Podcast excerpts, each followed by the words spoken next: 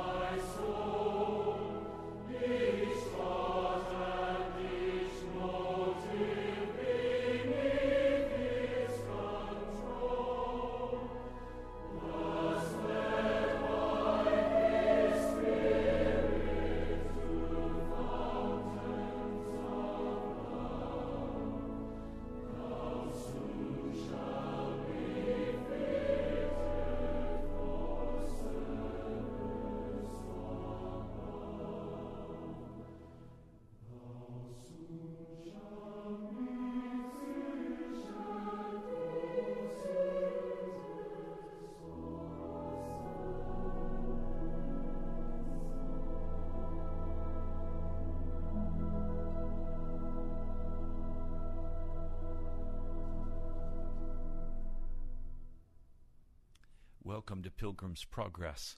I'm Ray Greenley, pastor of the National Prayer Chapel in Woodbridge, Virginia. Growing up as a boy, every Sunday my father would turn on the radio and listen to a radio preacher.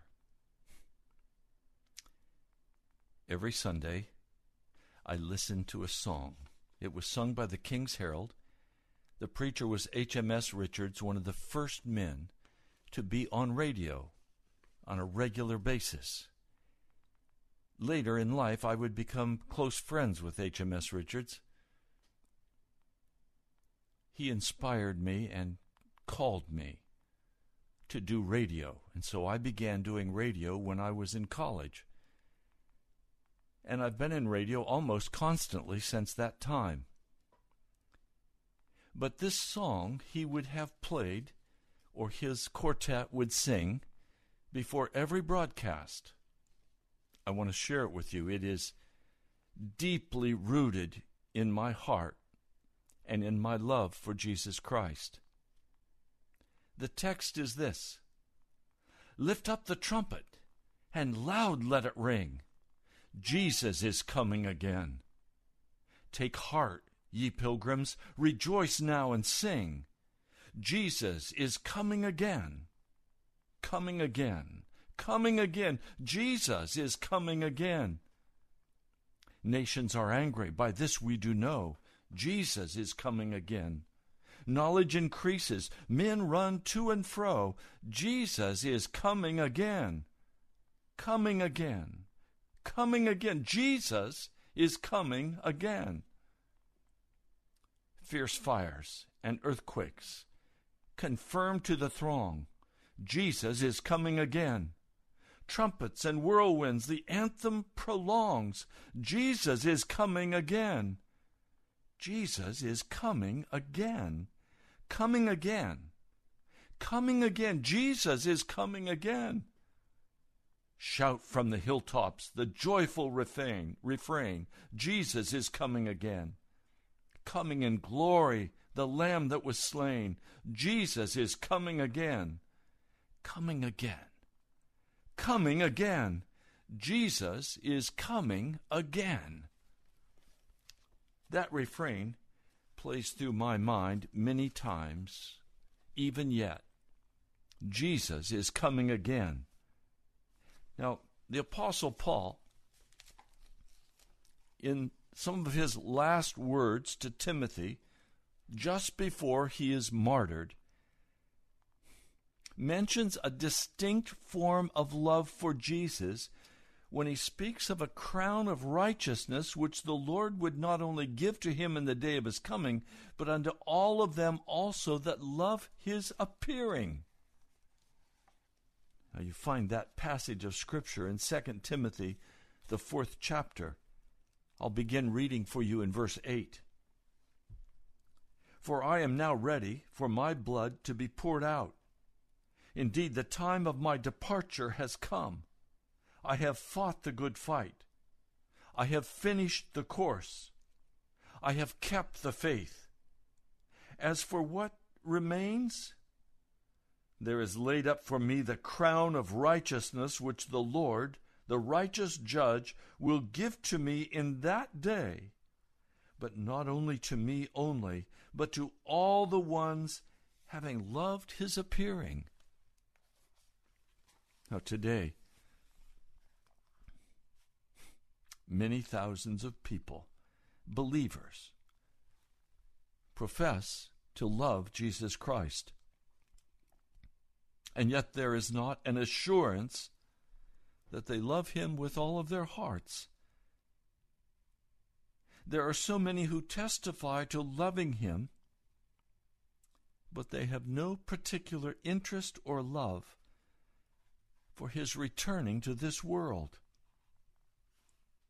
Now, unless a believer has reached the experience of a definite, passionate affection for the personal appearing of Jesus, his love is not up to the full measure of love as set forth either in the Song of Solomon or the epistles or the book of Revelation.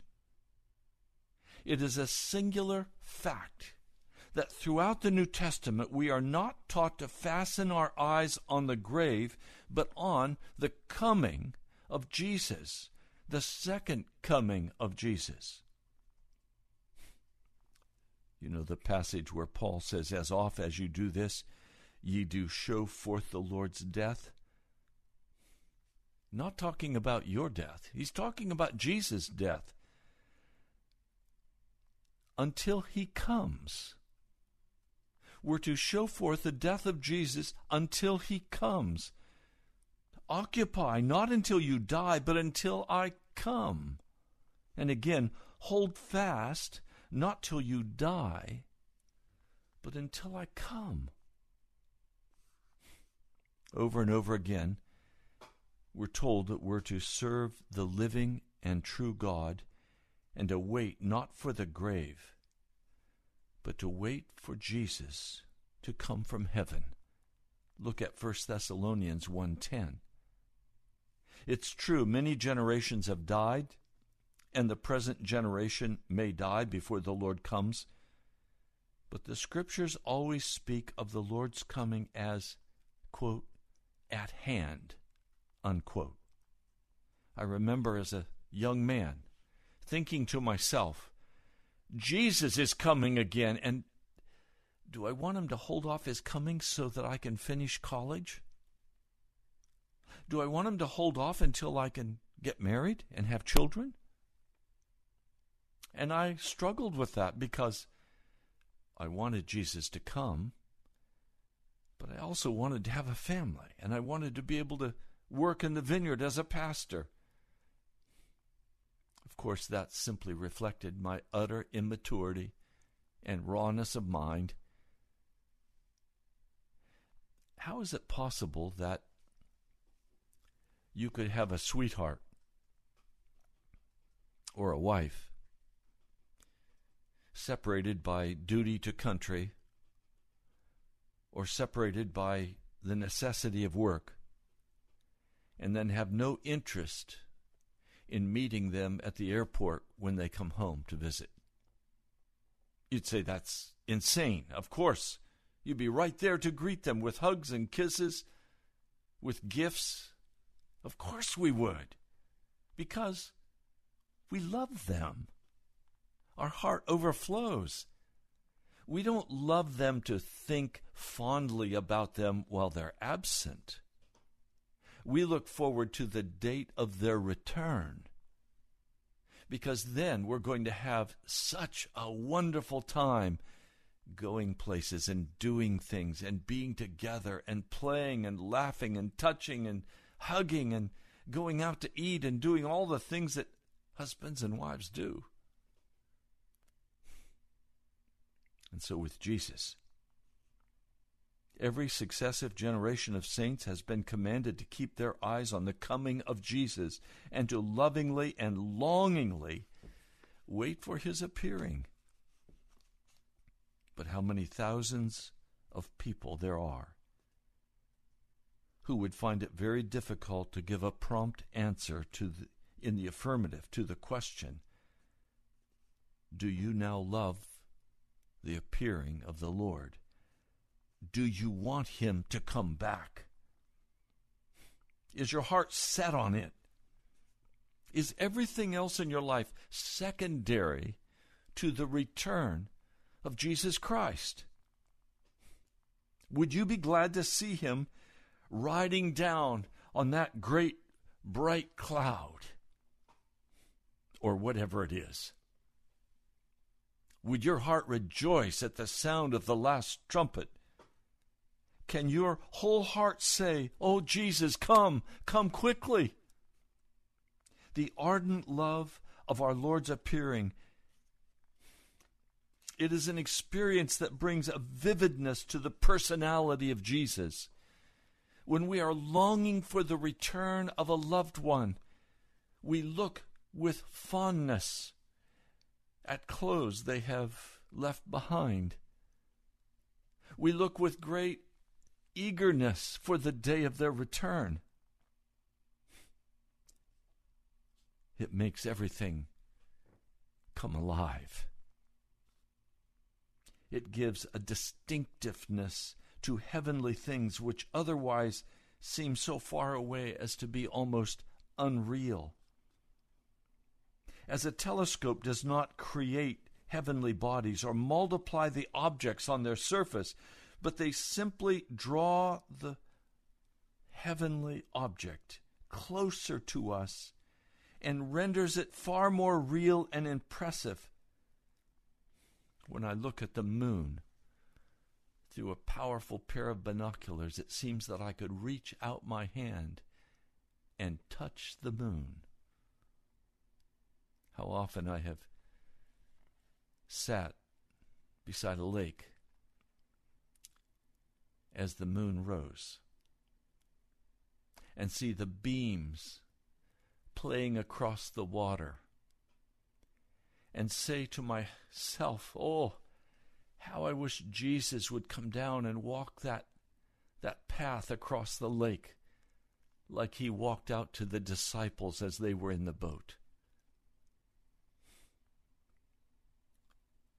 This form of love for Christ's appearing seems to pierce this misty veil that hangs over heavenly things and events, and they somehow, this love for Jesus coming and this focus on the coming of Jesus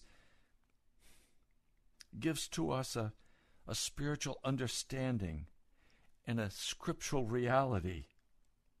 This degree of love brings us into more conscious fellowship with the humanity of Jesus and works sweet and wonderful transformation in our minds. It becomes the central focus of our life. We want to actually see him as he is. We want to see him come in the clouds of glory. We want to hear the trumpet blast. Jesus is coming again. This focus on the coming of Jesus keeps our mind focused on what the final end of this journey will be as we are reunited with our Lord and our Master and our Savior. Remember that old hymn? The things of earth grow strangely dim in the light of His glory and grace. The more we look to Jesus, the more eager we are for His return this morning, in the early hours of this morning, I was on my face before God, saying, Lord Jesus, come. You see what's happening in this world. You see the pain and the suffering. You see the anguish of the human heart. You see the loneliness of my heart for you, Jesus. Would you quickly come? Would you quickly come? Will you stop the murder of babies, the genocide of your people? Jesus, would you come again now? Sometimes pictures form in my mind.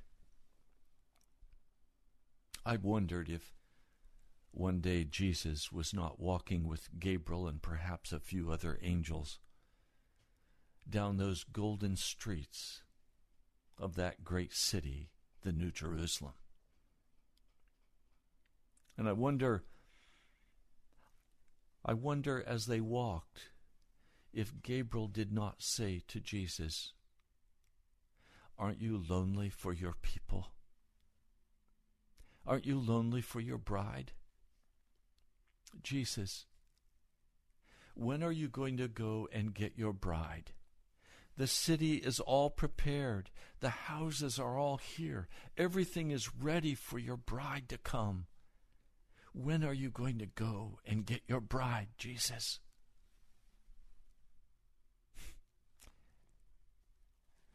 I think Jesus may have even shed tears. And I'm sure all he could say is, The Father knows he knows best. When He says it's time, we'll all go together and we'll get my bride. Do you understand how important it is for us to begin to understand the feelings of God? Do you understand how necessary it is to be in touch with the feelings of God? We're so centered in ourselves. We're so centered in our own feelings and our own desires and our own thoughts and our own philosophies and wisdoms. What about Jesus? We at least have one another to fellowship with. He wants his bride. He wants the murder and rape of his bride to stop.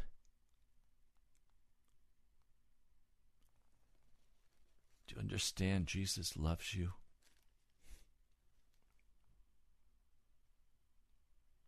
There are many portions of Scripture that we read and they seem vague. They're almost dreamlike.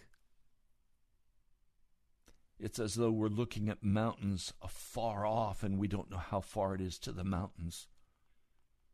They're just a, a shadow on the horizon. But when we begin to focus on the appearing of Jesus Christ, it becomes a blessed reality to our faith, and our hearts begin to leap with hope the hope of seeing Jesus again soon, the hope of seeing him appear. And then this gauze like veil that mantled so many scriptures is at once lifted and all the passages begin to wheel into line. We begin to understand and interpret them properly because everything is around Christ's personal return on the earth. The gathering together of the Jews, the apostles sitting on the twelve thrones, the glory of God filling the earth as the waters cover the sea. There's so many prophecies in the scripture. And these now begin to take a common sense, practical form because our focus, our eyes are on Jesus and His coming and not on the foolishness that's going on in the world around us. And our reality begins to be transformed into Jesus first, foremost, always.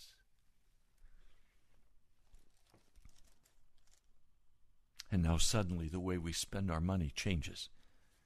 We see the necessity of building the kingdom of God these trinkets that we waste ourselves upon become unimportant. One man said to me, I've reserved every possible dollar I have to advance the kingdom of God. And literally, he lives a very simple life, a minimum amount of expense, and every dollar he has goes to supporting and building the kingdom of God. And I'm very grateful that it also supports this radio broadcast. You see, when we begin to focus on Jesus and on his return, and how hungry our hearts are to see him, everything else just fades away into insignificance.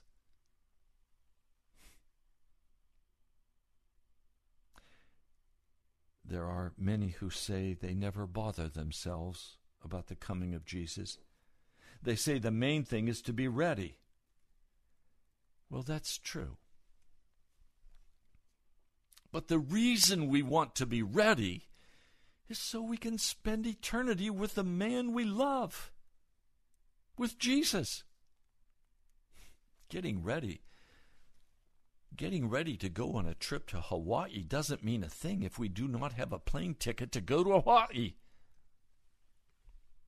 Why should I pack my bags and pretend I'm going on a trip when I don't have a ticket to go visit Israel? That would be foolish, wouldn't it? And frankly, I would not have much motivation to pack clothes in a in a suitcase if I didn't know I was actually going to go on the trip. I have never practiced packing my suitcases, have you? No. Come on. We don't practice packing our suitcases to go on some imaginary trip when we don't have any idea that we're actually going to go. No, I want to actually go to heaven. So I'm packed and ready. I want to go to Jesus.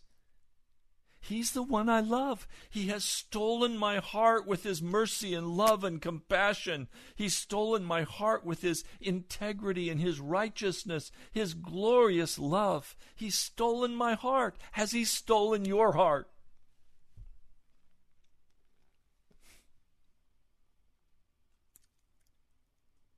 According to the New Testament, no one is really ready for the coming of Jesus who is not in the heart attitude of patiently waiting, expectantly waiting for him. If you don't love the appearing of Jesus Christ, you are simply a philosophic Christian. You are a principled Christian. You are not a true lover of Jesus Christ. Anyone who truly loves Jesus Christ wants with all their heart to be with him, and their expectation is that Jesus is going to come. And I hear people say, But, Pastor, look how many people have thought Jesus was going to come, and he didn't come. Oh, but he is coming. The word is very clear. He's coming back again. And when he comes, it's going to be lightning streaking across the sky. He's not going to sneak in and snatch you up. He is going to come in glory and power. And every eye will see him, and the nations will tremble in fear before him. I'm going to read that to you in just a moment. But let me put it this way when we really love to see Jesus come, nothing else will be of bother to us. When we really want Jesus to come, money and giving to the work of the gospel will no longer be an issue. We will gladly give everything we can for the work of Jesus Christ if we do not have a passionate, ardent, on fire love for the appearing of Jesus, we're just short. We are shy. We do not have New Testament Christianity in our lives. That's the simple fact of it. Now, Jesus is asked by his disciples in Matthew, the 24th chapter. He has just been talking about the temple. And I've seen the stones cast down. He says, I tell you the truth, not one stone here will be left on another. Every one will be thrown down. All that's left is a little bit of the wall. And I've stood at that wailing wall, and I have wailed at the wailing wall. I stood there with both of my hands up against that wailing wall with my forehead tight against that stone, saying, Jesus, please come back now.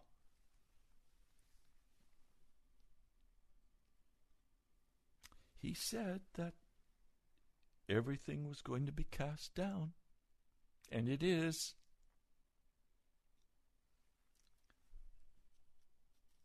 He says in Matthew 24,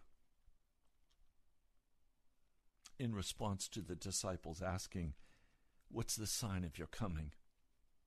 And what's the sign of the end of the age? And, and then in Matthew 24, we have a mixed response, not a scientific response. We have Jesus describing both what's going to happen to Jerusalem at the end of that age, when Jerusalem will be burned. The Jews will not be allowed to return to Jerusalem for some 500 years. And then he also describes what's going to happen in his coming in glory and power. He writes, Watch out that no one deceives you. Many are going to come in my name, claiming I'm the Christ, and will deceive many. Allah has come, Muhammad has come, and they say, I am the Christ and they are deceivers. They are not the Christ. They belittle Jesus and call him just a prophet. But of course, they're lying because if Jesus were a good man and a prophet, he could not say that he is God. And his claim was that he was God. So he's either who he says he is or he's a liar and he's not a good man. But that's the confusion of Allah, the Mesopotamian moon god Allah is not the God I serve. You'll hear of wars and rumors of wars. See to it that you're not alarmed. Oh, we have that right now, don't we? Korea, Syria, Russia, China, the whole world is becoming on fire with wars and rumors of war. All of my life, America has been at war. I've never seen America at peace. These are just the beginnings of the birth pangs. Then he talks about being handed over, persecuted, and Christians are being persecuted. It happened also before the fall of Jerusalem. But it applies to both. And then in verse 12 of Matthew 24, he says, Because of the increase of wickedness, the love of most will grow cold. The verb in the Greek for grow cold literally means a gentle breeze blows across the water and cools it, chills it slowly. Well, that's what's happening today. Television, movies, American culture, everything on mainstream media, it's all geared in direct opposition to Jesus in order to cool your ardor and to homogenize you and dumb you down and cause you not to be filled with fervor for the coming of Jesus. It's all by design. Verse 13 But he who stands firm to the end will be saved. And this gospel of the kingdom will be preached in the whole world as a testimony to all nations, and then the end will come. Well, that was fulfilled. The entire then world known by the disciples, the then known Roman world, they covered that with the gospel. But now, according to Mark, there is another proclaiming of the gospel in accord with this passage in Matthew. There is the promise of one last great revival at the end of time when the gospel of Jesus Christ is going to be proclaimed and a standard of righteousness is going to be lifted up. And that's why on this broadcast I'm continually speaking about revival, talking about men and women being turned from the wickedness of this world, turn back to Jesus and make a decision today I will get right with Jesus. And then he says, verse 26 So if anyone tells you, there he is out in the desert. Do not go out. Or here he is in the inner room. Do not believe it. In other words, don't believe in a secret Jesus. Verse 27 For as lightning that comes from the east and is visible even to the west, so will be the coming of the Son of Man. And then it says, Wherever there is a carcass, there the vultures will gather, or the eagles will gather. It can be translated either way. Look up in the scripture those passages dealing with eagles and vultures, and you will find that this is an indicator of the judgment of God against wickedness. When Jesus comes, he's coming both as Redeemer and as Judge. The sun then will be darkened, the moon will not give its light, the stars will fall from the sky, the heavenly bodies will be shaken. As the sign of the Son of Man will appear in the sky, and the nations of the earth will mourn. They will see the Son of Man coming on the clouds of the sky with power and great glory and he will send his angels with a loud trumpet call, and they will gather his elect from the four winds, from one end of the heavens to the other. Jesus is coming again. Coming again. Coming again. Jesus is coming again.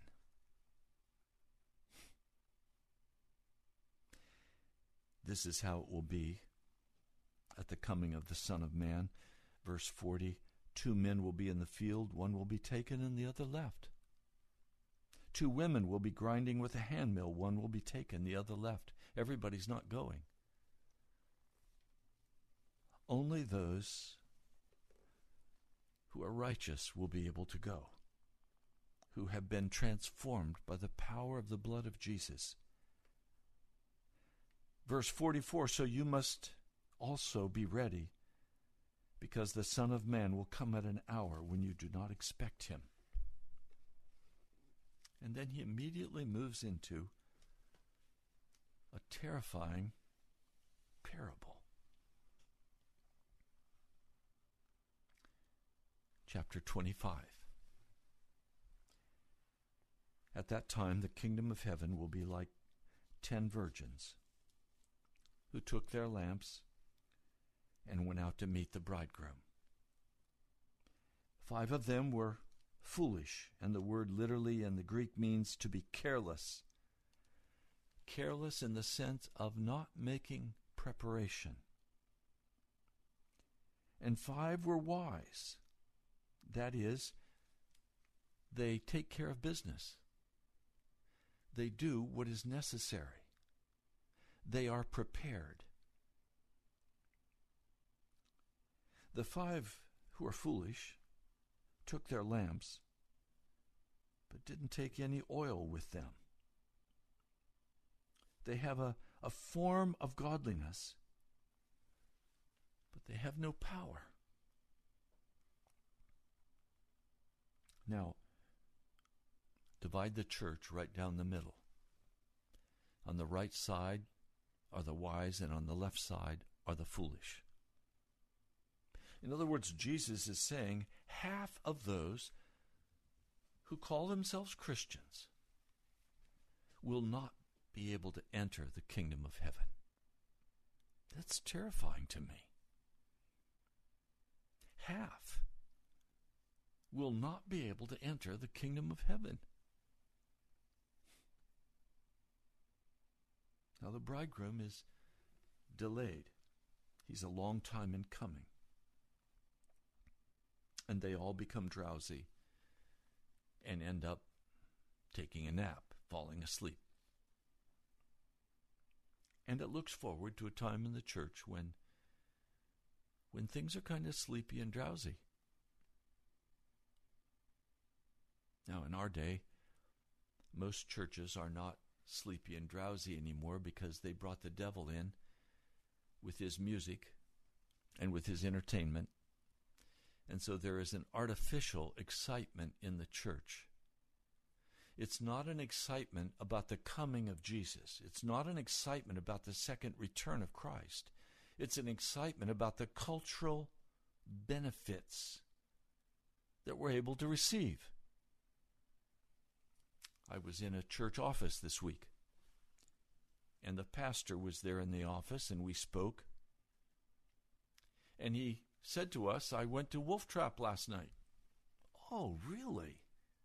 Well, what did you see? Well, it was a, a, an orchestra playing the theme line for a Harry Potter movie. And so they had the Harry Potter movie on the screen, and the entertainment, the live music was being played. And he took his family and his children. And he thought this was great. a pastor taking his children to a Harry Potter movie. Harry Potter, I know what it is. I've, in order to talk about it, I've actually read all of the Harry Potter books. I can't speak about it if I don't know what it is. And I'm just saying to you, the books by Rowling on Harry Potter, she says they were dictated to her. She said, They did not come out of my own mind. I simply sat and took down the dictation as it was given to me. Now, if you've read these books, you will quickly recognize that these books are raw witchcraft. And they are done in a very entertaining manner, a captivating manner. Remember, I shared with you that the love of most will grow cold because of the increase of wickedness. Let me be specific. Because of the Harry Potter movies and books, the chill wind of the demonic is blowing across the hearts and lives of Christian people who are consuming them. And wickedness is increasing in their lives. And the children are being taught the art of witchcraft. The occult is strong and growing in America. The Wiccans or the Wiccans, the witchcraft, the pagan religions, the worship of Moloch, and the ancient gods of paganism. All of this is springing up now in America.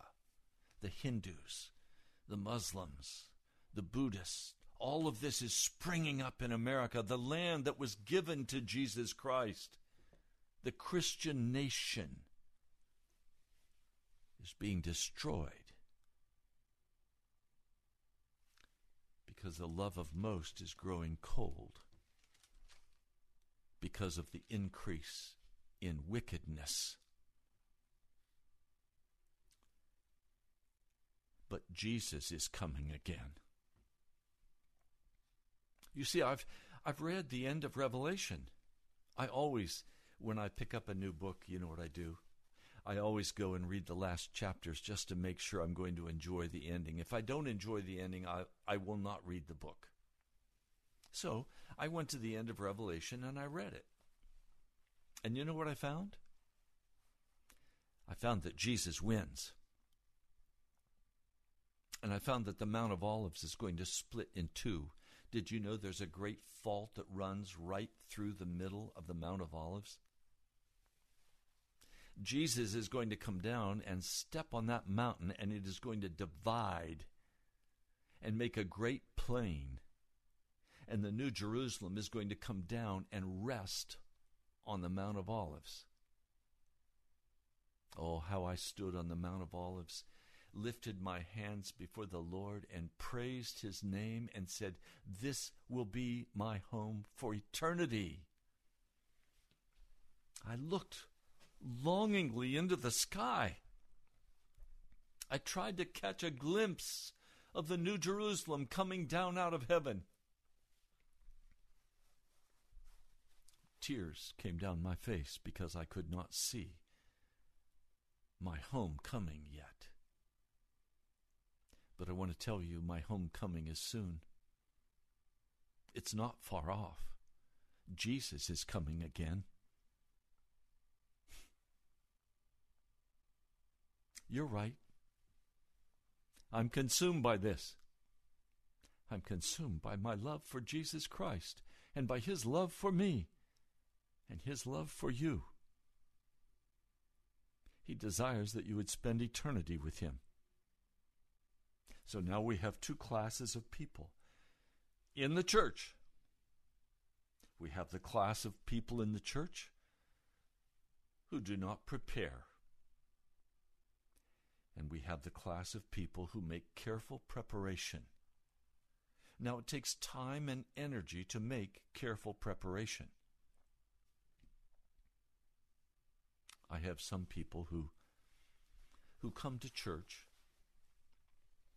and they only want to gain some inspiration to fill their tank so that they can go back home and continue the life that they have become accustomed to. These are the foolish virgins.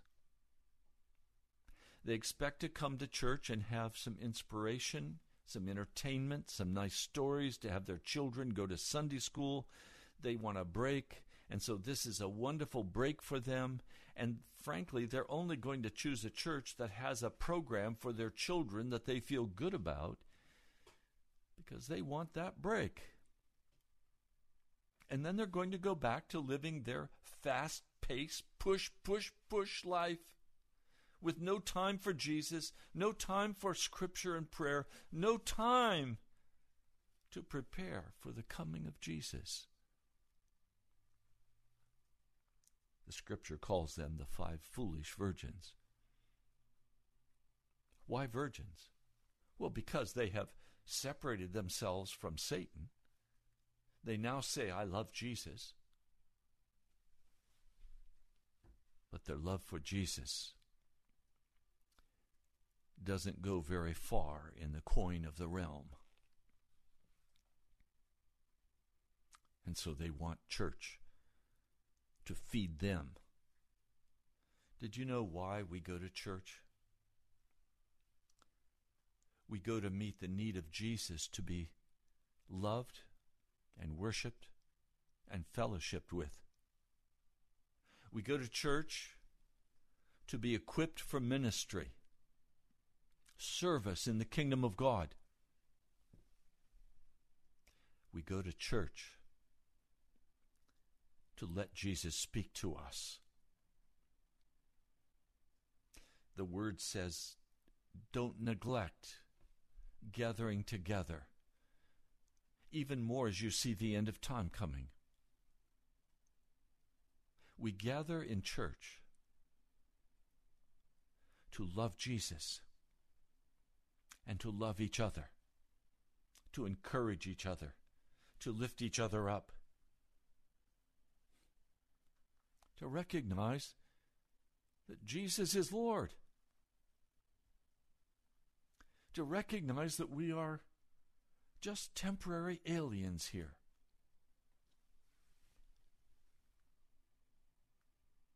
Now, at midnight, a cry rings out Here's the bridegroom. Come on out to meet him. And the custom in that day was that the bridegroom would build a new addition on his father's house. And when the addition was finished, he would go for his bride. And there would be a big party at the bridegroom's house that would last a week or longer. You remember the wedding feast in Cana where they ran out of wine? Well, in that day, the bridegroom comes and he has virgins that attend him as he walks with the bride back to his father's house. The bridesmaids. Well, as the bridegroom comes to get the bride, to walk back together to where the wedding feast is prepared and the wedding service will be performed. All of the virgins wake up and they immediately begin to trim the wicks of their of their lamps so that they'll burn brightly. But the foolish ones, they say to the wise, Give us some of your oil. Our lamps are going out. The reply was no. There may not be enough for us and you. Instead, go to those who sell oil and buy some for yourselves. Always it's go and buy. Well, how do you buy the oil? We've said many times probably the oil symbolizes the Holy Spirit, but that's not an adequate answer. You have to go and buy righteousness. That's what the Holy Spirit brings to us. He brings righteousness to us, that our lamps will burn brightly. Having a heart of forgiveness and mercy for another. Recently, someone said to me, Pastor, I have no judgments against you. I forgive you. Those were the sweetest words I could have heard no judgments, no accusations. I forgive you. I love you. That precious one found extra oil for her lamp. We get the extra oil by obeying the word of Jesus. To believe the word of Jesus is the same as to obey the word of Jesus. In the Greek, they're interchangeable believe, obey. It's the same thing. If you don't obey, you don't believe.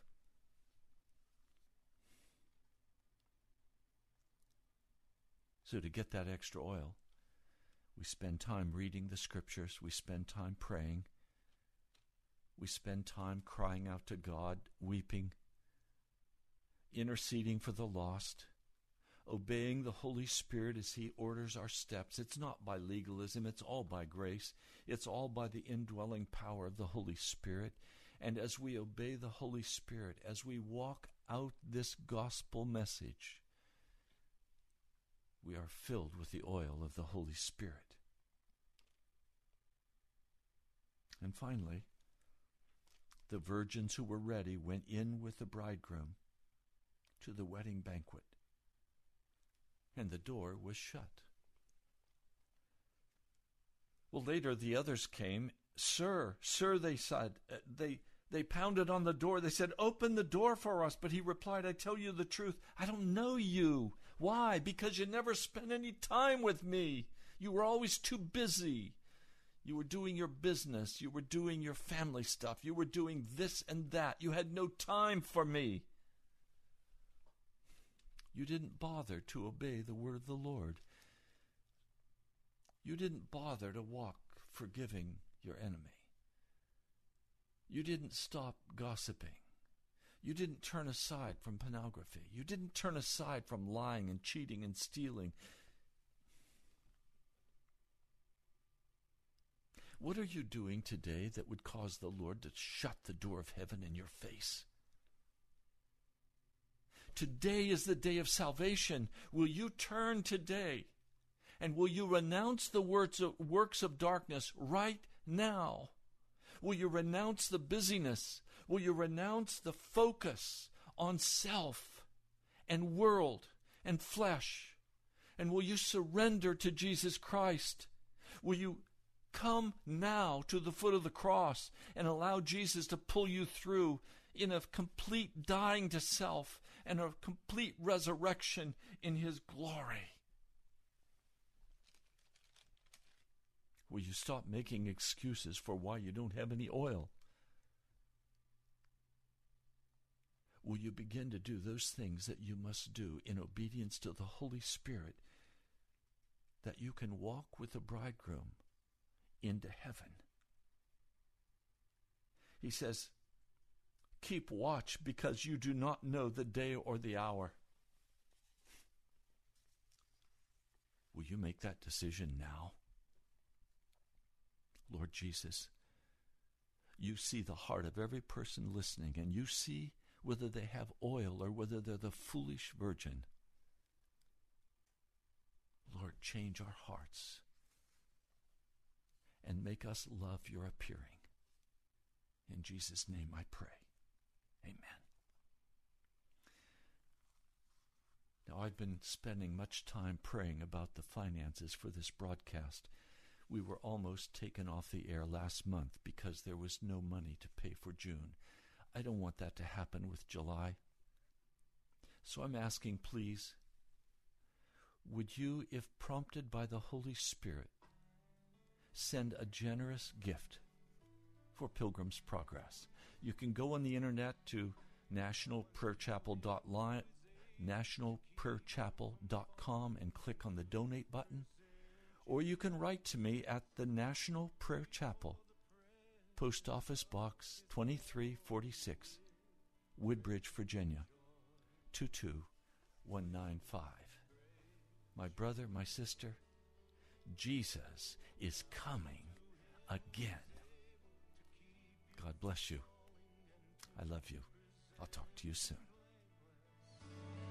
Before the presence of his glory with great joy, with great joy.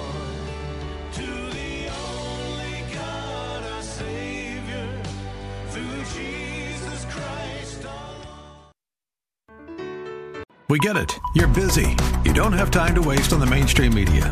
That's why Salem News Channel is here. We have hosts worth watching, actually discussing the topics that matter. Andrew Wilkow, Dinesh D'Souza, Brandon Tatum, and more. Open debate and free speech you won't find anywhere else. We're not like the other guys. We're Salem News Channel. Watch anytime on any screen for free 24 7 at snc.tv. and on Local Now, Channel 525.